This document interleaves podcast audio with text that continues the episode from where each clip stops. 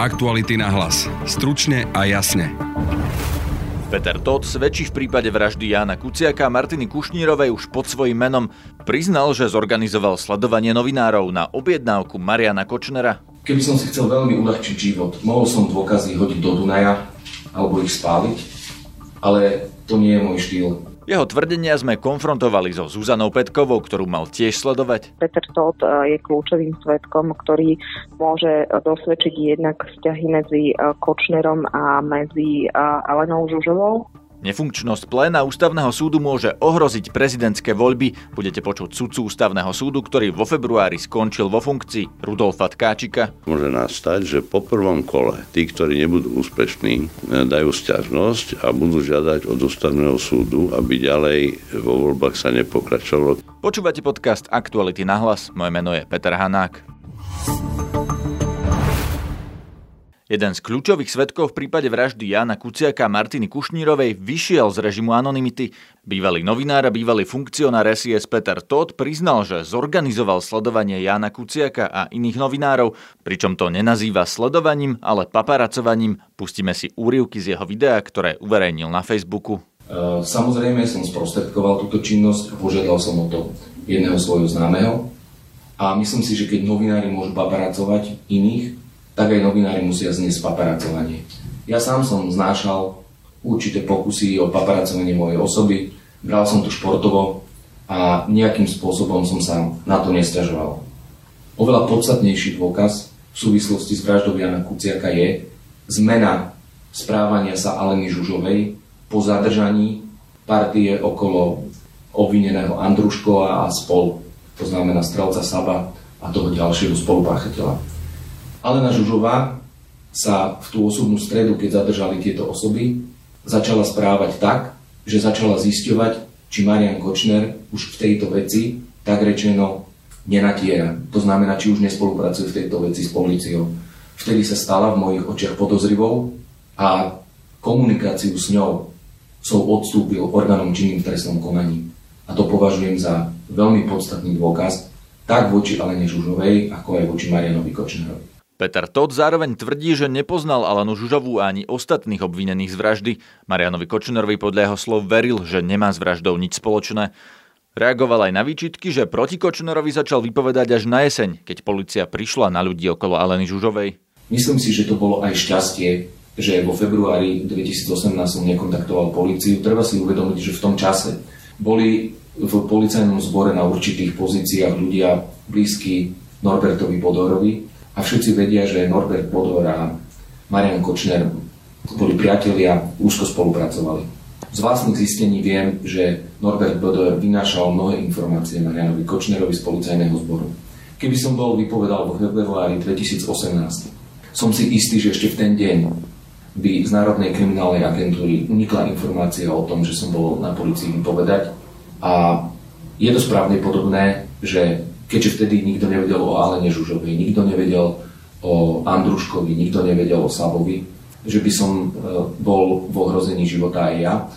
V tom, že zorganizoval sledovanie Jana Kuciaka pre Mariana Kočnera pár mesiacov pred vraždou, nevidí problém a tvrdí, že o pláne zavraždiť Jana Kuciaka nevedel. Paparacovanie Jana Kuciaka sa uskutočnilo na prelome septembra a oktobra 2017. To je nejaké 4 mesiace pred vraždou, možno trošku viac. Paparacovanie Jana Kuciaka nemalo žiadnu príčinnú súvislosť s jeho vraždou.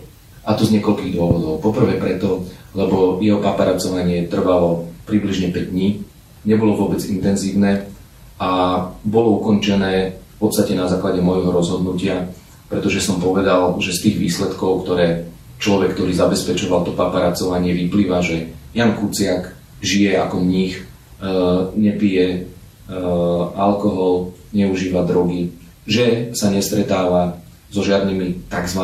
kriminálne závadovými osobami a že nie je v styku alebo v nadmernom styku s určitými politikmi alebo s nejakými podnikateľmi, ktorí by si platili jeho činnosť. Paparacovanie novinárov si Marian Kočner objednal preto, lebo chcel spustiť portál na praniery. Tento portál aj spustil, o jeho obsahu boli informovaní mnohí ľudia, pretože na Facebooku to sledovali.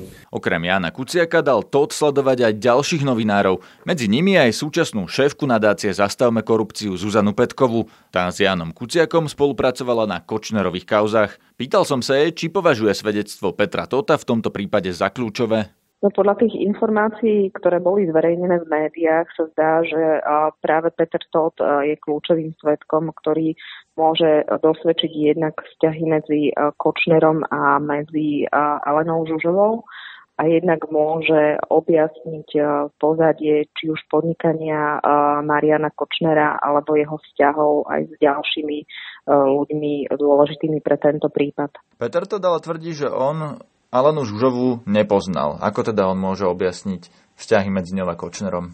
Uh, no, ale poznal Kočnera, dokonca vlastne sám hovorí, že si istú dobu boli blízki, že boli spolu na dovolenke, že sa mu Kočner zdôveroval, že mu rozprával dokonca aj o svojom vzťahu s novinármi, že dokázal, že, že si cez neho vlastne objednával sledovanie týchto novinárov, takže pravdepodobne sa mohli rozprávať aj o Alene Žužovej. Peter Todt priznal, že to sledovanie novinárov on sprostredkoval, že on teda novinárov nesledoval, ale to vlastne zorganizoval, pričom za to nezobral peniaze on, ale ak som správne pochopil, boli vyplatené tomu, ktorý to na toto pokyn vykonal. Toto nazýva, že to nie je sledovanie, ale paparacovanie novinárov a že by si na to novinári, že by na to nemali byť citliví. Ako sa na to pozeráš? No ja nerozumiem hlavne motivácii Petra Tóta, keď organizuje sledovanie, ktoré je podľa mňa na hrane alebo aj v rozpore so zákonom pre Mariana Kočnera a teda tvrdí, že to bolo zadarmo. Prečo to vlastne robilo? Lebo zjavne mal Marian Kočner snahu škandalizovať týchto novinárov. Nie je mi jasné tá motivácia, dôvod Petra Tota, pre ktorý vlastne sa do toho celého zapojil. No on tvrdí, že niektorí novinári si to zaslúžia. Niektorí novinári si zaslúžia, aby ich monitorovali cudzie osoby pri ich bežných činnostiach. No to sa mi nezdá úplne v poriadku, pretože stále si sa domnievam, že toto sledovanie môže byť v rozpore so zákonom a presným zákonom. Peter to tvrdí aj to, že Alena Žužová, po tom, čo zadržali strelca, šoféra a Zoltána Andruškova, zmenila svoje správanie a začala zisťovať, že či Marian Kočner tiež nespolupracuje s policiou a to podľa neho je dôkaz proti Žužovej a Kočnerovi. Čo si o tom myslíš? No, neviem to vyhodnotiť, pretože nemám ďalšie informácie k týmto tvrdeniam Petra Tóta ale je zaujímavé, keď na jednej strane tvrdí, že Alenu Žužovú vôbec nepoznal a na druhej strane vie opísať, ako menila správanie po tom, čo sa dozvedela nejakú informáciu. On tiež tvrdí, že Beder vynášal z policie Kočnerovi. A do akej miery máme Petrovi toto vyveriť, tieto tvrdenia? Do akej miery to je vôbec relevantná informácia? Ak toto Peter Todt tvrdí, tak uh, sa zamýšľam nad tým, prečo nepodal trestné oznámenie, ak vedel, že vlastne polície unikajú nejaké informácie smerom k Béderovi a Béder a s tým potom odoznamuje Mariana Kočnera o tom vzťahu medzi Bederom a medzi bývalým vedením nákyči polície sa vedelo už dlho. A ak mal uh, takéto dôkazy, tak si mi mal ísť na políciu oveľa, oveľa skôr ako uh, teraz. Ale ak bol Kočner jeho kamarát, tak vieme pochopiť, že prečo ho neudal, nie? Uh, nevieme, pretože ak vidím, že nejaký môj uh, kamarát pácha alebo profituje uh, z uh, činnosti, ktorá môže byť kvalifikovaná ako trestná činnosť, takou je aj únik informácií utajovaných skutočností z polície smerom vlastne vyšetrovaným a podozrivým osobám, tak to jednoducho idem nahlásiť, je to mojou zákonnou povinnosťou. Peter to tvrdí aj to, že to paparacovanie Jana Kuciaka, ako on, to, on nazýva to sledovanie, nemalo súvislosť s vraždou. Je to pravda?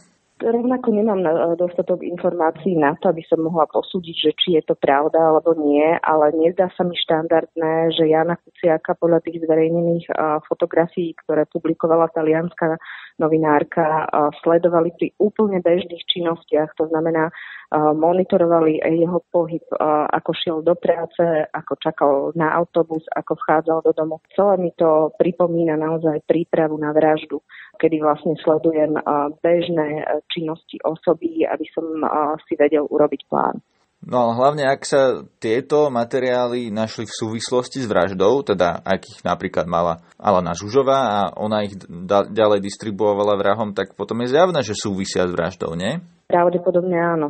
Otázka je, že či uh, Peter Todd to vedel dopredu, že tieto materiály vlastne idú Alene Žužovej, ktorá ich potom použije na vraždu novinára. No on tvrdí, že to nevedel. On tvrdí doslova, že keby bol vedel, že sa pripravuje vražda Jana Kuciaka, tak by Jan Kuciak ešte žil. Ako sa na toto máme pozerať? Každopádne sa tu vždy vraciame k tej uh, zásadnej otázke, že prečo Peter Todd uh, hneď po vražde nešiel oznámiť to, že Jana Kuciaka sledovali a že ho nechal sledovať Marian Kočner, uh, pretože si musel byť vedomý, vedomý toho, že, uh, že to môže mať súvislosť práve vlastne s popravou Jana a Martiny prečo sa na uh, polícii uh, prihlásil až vtedy, keď už uh, polícia sama našla stopu k Alene Žužovej a pravdepodobne aj k objednávateľom. On tvrdí, že preto, že sa mohol aj báť, že ak je Kočner na slobode, ak sú bodorovci v polícii, že by sa mu mohlo niečo stať, ak by sa vtedy prihlásil a svedčil proti Kočnerovi.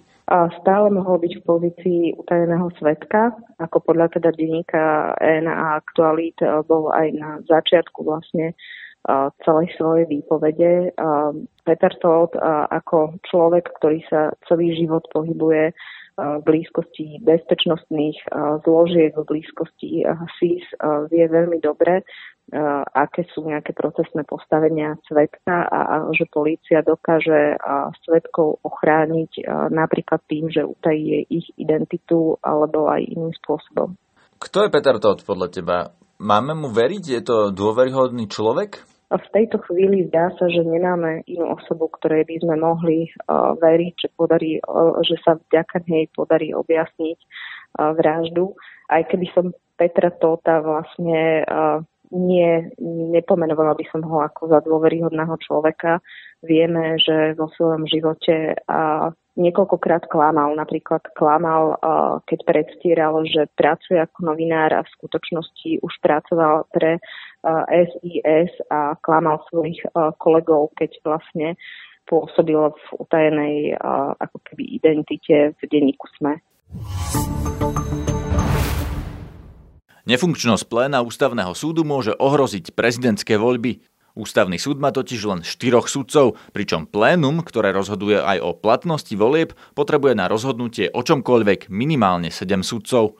Ako funguje ústavný súd a čo ak sa objavia sťažnosti na prezidentské voľby? Rozprával som sa s Rudolfom Tkáčikom, jedným z deviatich ústavných sudcov, ktorí vo februári skončili vo funkcii. Na ústavnom súde strávil 12 rokov. Z tých štyroch sa vytvoril vlastne e, jeden trojčlenný senát, že s tým, že sa to zloženie strieda podľa toho, o ktoré veci sa v tom danom prípade e, jedná. Bez tých deviatich chýbajúcich sudcov nemôže plénum ústavného súdu prijať žiadne rozhodnutie a plénum rozhoduje aj o takých veciach ako napríklad platnosť volieb. Teraz máme v najbližšom období dvojovolieb, máme európske voľby a máme prezidentské voľby. Viete si predstaviť, že niekto sa bude stiažovať na to, že boli napríklad volebné podvody a nebude mať o tom kto rozhodnúť? Áno, e, my, my tých volebných vecí sme už absolvovali naozaj mm, strašne veľa na, na všetkých úrovniach.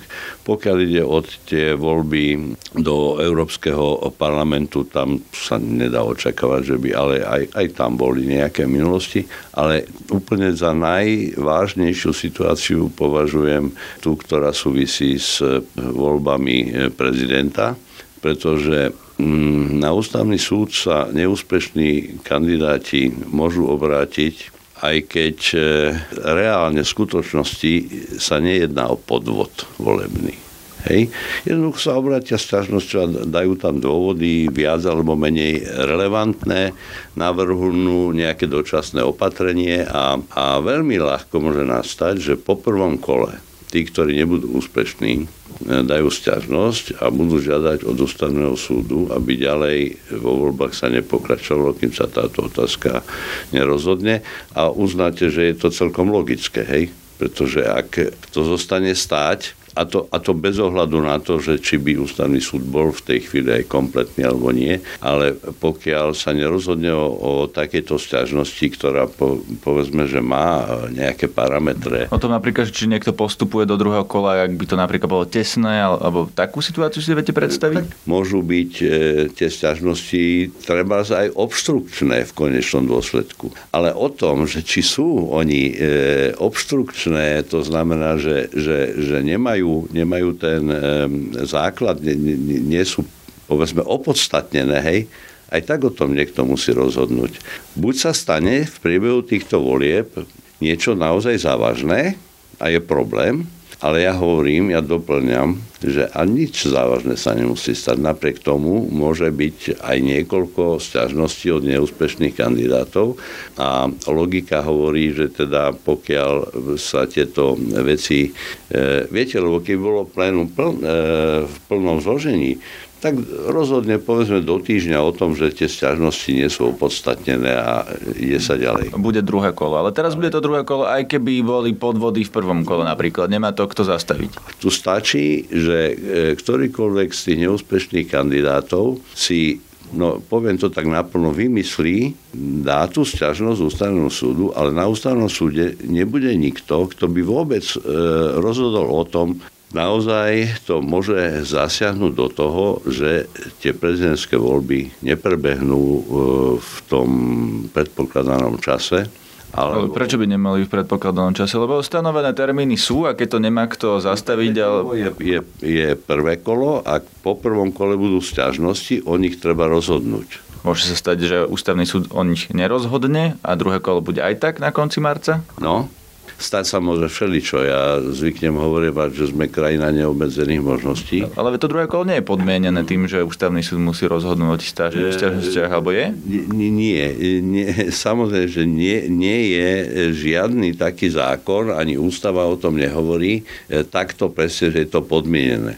Ale ten, ten zmysel, ten obsah toho, keď vnímame, že jeden z neúspešných kandidátov sa bude stiažovať na to, že tie voľby buď mali závažné nedostatky, povedal by som všeobecného charakteru, pre ktoré by mali byť vyhlásené za neplatné, alebo že teda mm, e, sa mm, e, udiali také veci, e, z ktorých by malo vyplynúť, že oni mali postúpiť do druhého kola. Takže, takže to, o čom hovorím, môžem dať tri bodky alebo otáznik. Ja to neviem takáto situácia ešte nebola.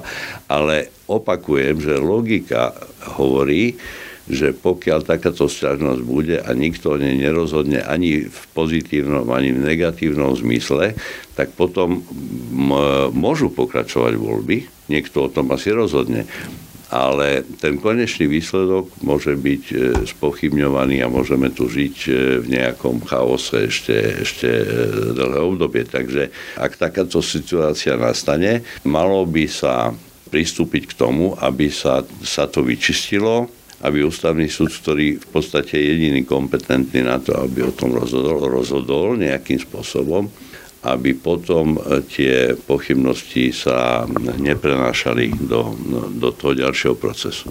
A ten ústavný súd o tom môže rozhodnúť aj neskôr, keď už budú vymenovaní noví sudcovia, ale ak by napríklad ústavný súd následne zrušil voľby a nariadil ich opakovanie, lebo to už sa stalo napríklad pri komunálnych voľbách v niekoľkých obciach, mestách, stáva sa to zrejme pri každých jedných, že v niektorých obciach sa to zruší, čo by nastalo potom, ak by napríklad už bol zvolený a vo funkcii nový prezident a ústavný súd by napríklad o pol roka zrušil výsledok prezidentských volieb? Viete si to predstaviť, že aký by to bol chaos? To je práve to, preto som ja dal do pozornosti práve tieto voľby. Naozaj ústavný súd e, zrušuje e, voľby pre neplatnosť, ale tam, tam je to pestrejšie. Tam niekedy sa dokonca prepočítajú hlasy a vyhlási ústavný súd iný, zruší výsledok a vyhlási iný výsledok. Takže mm, áno, tak ale to si vieme veľmi dobre predstaviť, že ak sa to stane v nejakej obci alebo v nejakom meste, tak sa to týka tohto počtu ľudí a, a nechcem povedať, že to je bežné, ale nie je to zriedkavé, že sa to deje a sú potom vypísané nové voľby. No ale v prípade prezidentských volieb, e, veď to na, to na to už ani e, netreba nejak odborne argumentovať, pretože vy ste to aj v otázke naznačili, že aj toto by sa mohlo stať, čo ste povedali teraz. E, preto ja som kladol dôraz na to, že k tomu jednému dátumu by ten ústavný súd mal mať aspoň 7 sudcov. Aby, aby sa toto e, nestalo. To znamená, že ak by sa opakovali prezidentské voľby napríklad a ten prezident už by bol v úrade, tak jeho rozhodnutia za ten čas by boli neplatné? Že všetky, ktoré by prijal? To sa nikdy nestalo. Odpovede na, na tieto otázky predpokladám, ja verím, že k tomu nedojde. Predpokladám, že e, budú trápiť a budú sa zabrať tomu e, veľké týmy ľudí, Celý rozhovor s Rudolfom Tkáčikom, nielen o voľbách, ale napríklad aj o politickej inklinácii sudcov, si môžete prečítať už zajtra na webe Aktuality.sk. Počúvajte nás každý podvečer cez podcastové aplikácie a nájdete nás aj na facebookovej stránke podcasty Aktuality.sk. Na dnešnej relácii sa podielal Jan Petrovič. Zdraví vás Peter Hanák. Aktuality na hlas. Stručne a jasne.